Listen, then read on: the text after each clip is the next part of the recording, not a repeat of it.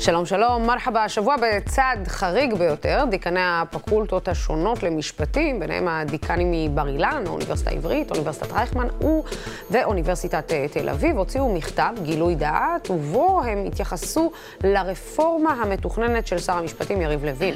נמצא איתי באולפן אה, הדיקן בפקולטה למשפטים באוניברסיטת אה, תל אביב, פרופסור ישי בלנק. שלום שלום. שלום. תודה רבה שהגעת. אני רק אגיד ואקריא את מה שכתבתם בין היתר במכתב.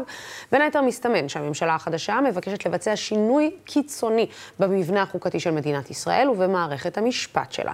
שינויים אלה מבקשים להכפיף את מינוייהם, ואף חמור מכך, גם את קידומם ופיטוריהם של כלל השופטים והשופטות במדינת ישראל, לרוב האיטי בכנסת, ובכך לשנות באבחה אחת את שיטת מינוי השופטים אשר שיקפה איזון חברתי מוסכם ולהפוך את הרשות השופטת לכפופה כמעט לגמרי לקואליציה.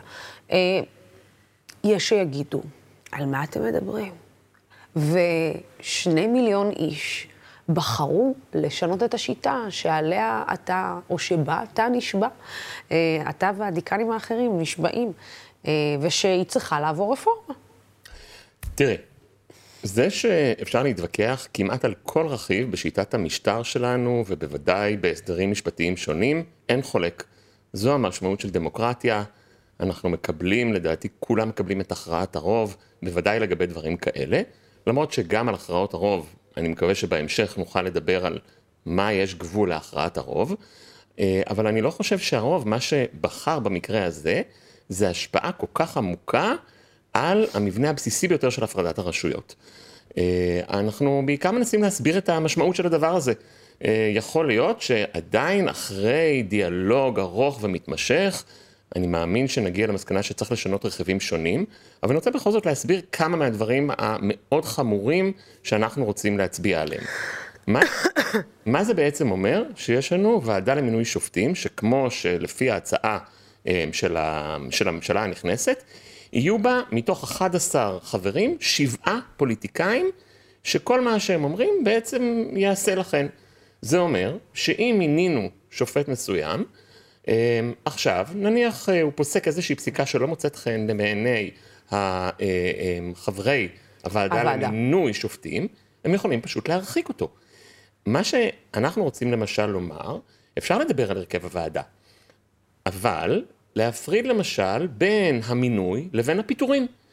יכול להיות שראוי למנות באמת ברוב של פוליטיקאים, למרות שגם אנחנו חושבים שכבר היום יש רוב לפוליטיקאים, אלא שמתחשבים גם בעוד רכיבים, כגון נציגי לשכת עורכי הדין, כגון השופטים, אבל בסך הכל לפוליטיקאים יש שם נציגות מאוד משמעותית.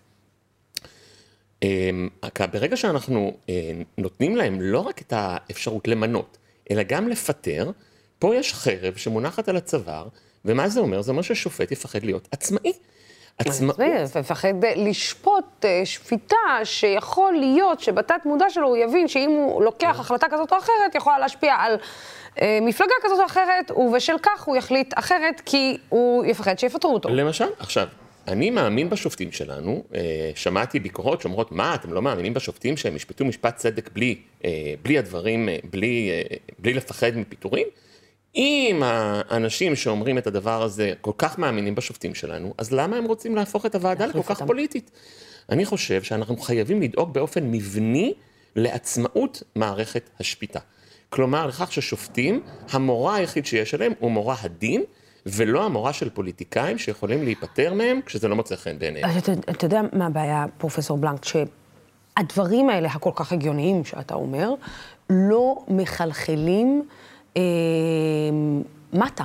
הם לא מחלחלים למטה. זאת אומרת, אתה רואה גיבוי גם של משפטנים. עכשיו ראינו מכתב שנשלח על ידי אה, אה, נכון. אה, מספר, אה, כמה עשרות אה, אה, משפטנים, אה, שתומכים ברפורמה אה, של לוין.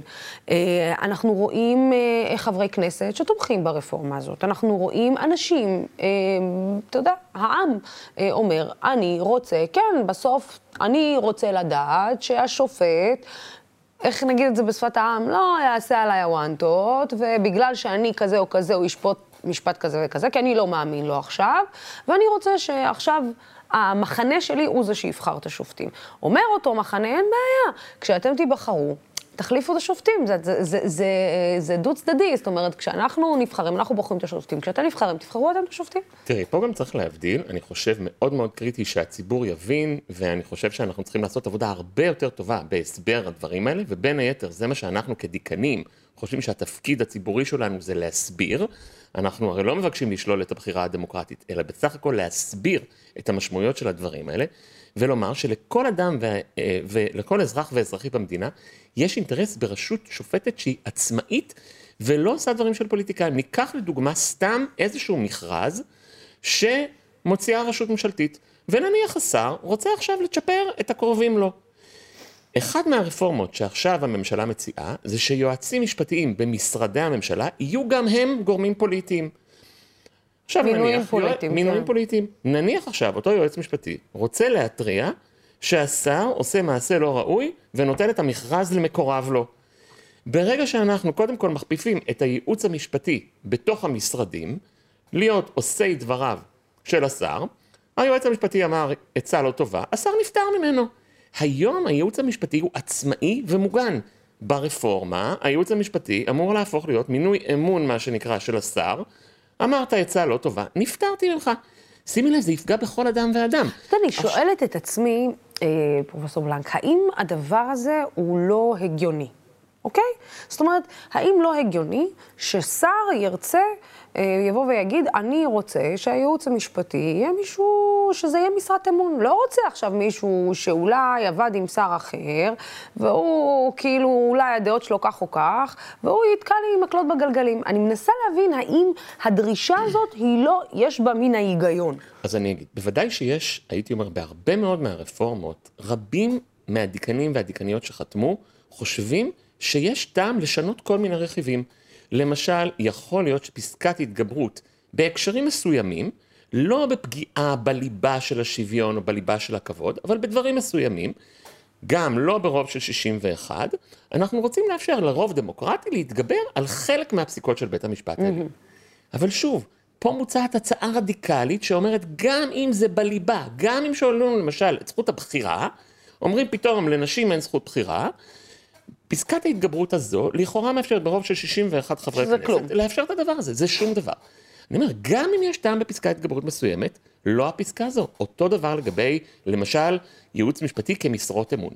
יכול להיות שיש יותר מדי כוח היום ליועצים משפטיים, שבאמת אולי מעכבים יותר מדי פרוגרמות של שרים, אבל לא זו הדרך. לא להפוך אותם למשרות אמון מוחלטות, אלא למשל לומר, כאשר נניח יועץ משפטי למשרד נותן עצה, יש דרך להתגבר על עצתו. אבל לא לגמרי לפטר אותו, להתעלם ממנו ולהפוך אותו לגורם אמון נקי. ייעוץ משפטי מגן על כולנו שהשרים, שהם הרבה פעמים גורמים פוליטיים עם אינטרסים, יכולים לפגוע בנו. אותו דבר גם עם עילת הסבירות. יש שאומרים, עילת הסבירות לא צריכה לחול נניח על מינויים. כן. רבים מאיתנו חושבים שיכול להיות באמת שעילת הסבירות כשהיא הורחבה למינויים פוליטיים, הרחיבה את עמדתה אולי יותר מדי. Mm-hmm. אבל בוודאי שב-95% מהמקרים עילת הסבירות, כן, אותה עילה שאומרת כן. שאפשר לפסול החלטה של המינהל אם היא נגועה בחוסר סבירות קיצוני, מגינה על כל האזרחים. היא מגינה על אנשים ששאלו את רישיון העסק בשרירות. היא מגינה על אנשים שלא מאפשרים להם לעשות הפגנה למשל בקורונה, או למשל נגד פרקליט היועץ המשפטי לממשלה, מגינה עליהם מפני הממשלה ואומרת להם, הממשלה בסך הכל צריכה לפעול בסבירות. כלומר, בהרבה מאוד מהרפורמות, זה דברים גם שרוב המומחים למשפט מנהלי וחוקתי כתבו כל מיני ביקורות. הבעיה ברפורמות עכשיו, שהן כולן קיצוניות לחלוטין, כולן נעשות ביחד, וכל כולן, וזה מה שאנחנו חושדים, נועדו בעצם להפוך את המשטר שלנו לכזה שרק לקואליציה יש בו כוח. אז בואו נדבר רגע על בחירת הרוב, על המושג הזה דמוקרטיה, שבו אנחנו אה, מנסים לתפקד אה, בתוכו, שבו אנחנו מנסים... אה, אה, להתקיים בתוכו, האם לדמוקרטיה, או האם בסוף צריך לחזור לבסיס? זאת אומרת, לדון במושג הזה שקוראים לו דמוקרטיה, שלטון העם. האם שלטון העם צריך שיהיה לו גבולות? האם לחופש הביטוי צריך שיהיה לו גבולות? האם להחלטת הרוב צריך שיהיה גבולות? שאלות מעולות, ועוד פעם, כ, אה, כדיקנים שאחראים באמת על החינוך המשפטי של כולם, של כולן. יש לנו לכולנו תלמידים ותלמידות שהעמדות הפוליטיות שלהם שונות לחלוטין. כל אלה שתומכים ברפורמות, כל אלה שלא תומכים, צריך לחזור למושכלות יסוד כמו שאמרת. דמוקרטיה היא לא שלטון הרוב. דמוקרטיה, כמו שאמרת, היא שלטון העם. היא השלטון של כל אחד ואחת מאיתנו, ולכן העובדה שיש לנו מנגנון שנועד למצוא את רצון העם, שזה נניח הצבעה רובנית בכנסת, לא יכול להתגבר על הבסיס שאומר בדמוקרטיה זה שלטון של כל אחת ואחת מאיתנו, ואם יש קבוצה שמתעלמים ממנה באופן קונסיסטנטי, שלא מתייחסים אליה, הרי שהדמוקרטיה חייבת לקחת בחשבון גם את המיעוטים הללו.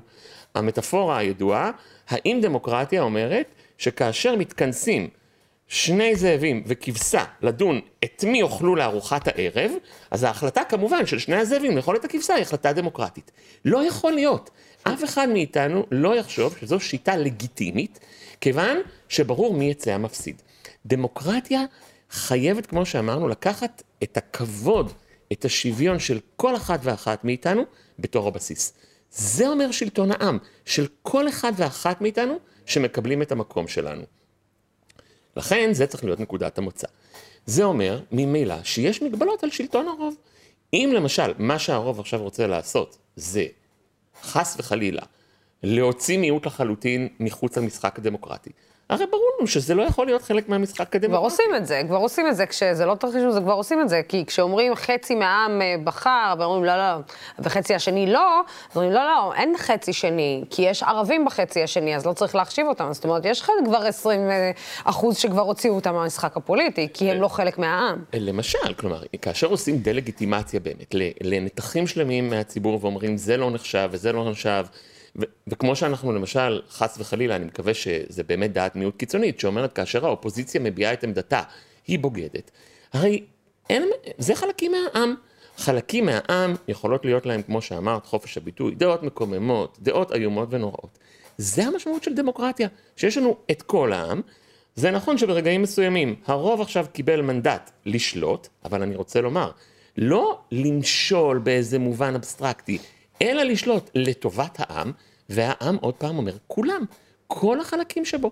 אז בוודאי שתמיד יש מפסידים ומנצחים, אבל ההפסד לא יכול להיות כזה שיוציא אותך מהמשחק, שהזכויות הבסיסיות שלך יקופחו. הדברים האלה לא יכולים להיות נתונים להכרעת הרוב. זאת אומרת שאתה, אם אני מבינה את הסב... אני מבינה את, ה, את המקום שממנו אתה מגיע. אתה אומר, יש לנהל שיח, צריך לדבר, זה לא יכול להיות שחור ולבן. זאת אומרת, אתה, ב, אולי אפשר להגיד, אה, אני מנסה להבין בין המשפטים, אתה בעד לבוא ולהידבר, ולהגיע לאיזשהו אה, הסכמה רחבה על דברים, אה, ותשמח לפגוש למשל את השר אה, לוין ולהגיד לו, אוקיי, בוא, מבין, אנחנו מבינים, המשפטנים, בוא רגע, בוא נדבר על זה עכשיו. אה, אז א', בוודאי, גם במכתב הדיקנים אנחנו קוראים להידברות, אנחנו קוראים למעגלי שיח אפילו, אנחנו קוראים לכל מיני פורומים שבהם נוכל ללבן את הבעיות, אבל אני רוצה לומר שהחשד שלי הוא שבצד השני אולי אין עם מי לדבר. לא במובן העמוק של אין פרטנר, אלא מההתנהלות החפוזה, הבהולה, של אין ספור רפורמות, שכל אחת מהן, כמו שאמרתי, לגופה אפשר אולי לבחון אותה, צריך לדבר עליה, בוודאי שיש מקום. שום דבר הוא לא קדוש. בוא. הייתי אומר, חוץ מהכבוד השווה והשוויון של כל אחת ואחת מאיתנו, זה כן קדוש, על זה אי אפשר לדבר. אני לא חושב שאפשר לשאול את השאלה האם באמת כולנו שווים, לא נראה לי שזו שאלה לגיטימית. מעבר לזה צריך לדבר. אבל האופן שבו אנחנו כבר רואים עכשיו שהדברים מתנהלים למשל ב- ב- בוועדות הכנסת, שסוגרים מיקרופונים לחברי אופוזיציה, שיש חברי קואליציה שאומרים שעצם העובדה שאופוזיציה מעלה שאלות על הלגיטימיות של חלק מההצעות הופכת אותם לבוגדת, לפחות בעיניי זה מאוד מטריד האם באמת יש רצון להידבר. כן. כמו שאמרתי, גם חשוב להבין שלא על הכל מדברים. על שוויון בסיסי, על כבוד בסיסי, לדעתי לפחות, לא ניתן לדבר. כן, זה אמור להיות מוסכם uh, על כולם. גם אמור להיות מוסכם על הרבה מאוד מהמשפטנים שבאים uh, ללמוד. Uh, זה למה אתה הולך ללמוד משפטים, על שוויון, נראה לי, בסופו של דבר. ולפעמים זה קצת מוזר לי שאני שומעת עורכי דין צעירים שלא מדברים בשום צורה שהיא על שוויון. אבל אנחנו כמובן נשמח לשמוע אותך שוב, ואתה בטח תגיע אלינו שוב. אני מאוד מקווה. פרופסור ישי בלנק, דיקן הפקולטה למשפטים, תודה רבה לך. תודה רבה. השיחה הזאת, תודה רבה לצופים ולשותפים של דמוקרטי, והערוץ הזה אפשרי רק בזכותכם ובזכותכן. אנחנו כאן ממשיכים לשמור על הדמוקרטיה, על שלטון החוק, ממשיכים את המאבק בשחיתות ודואגים לשמוע מגוון של דעות עד הפעם הבאה. סלמת.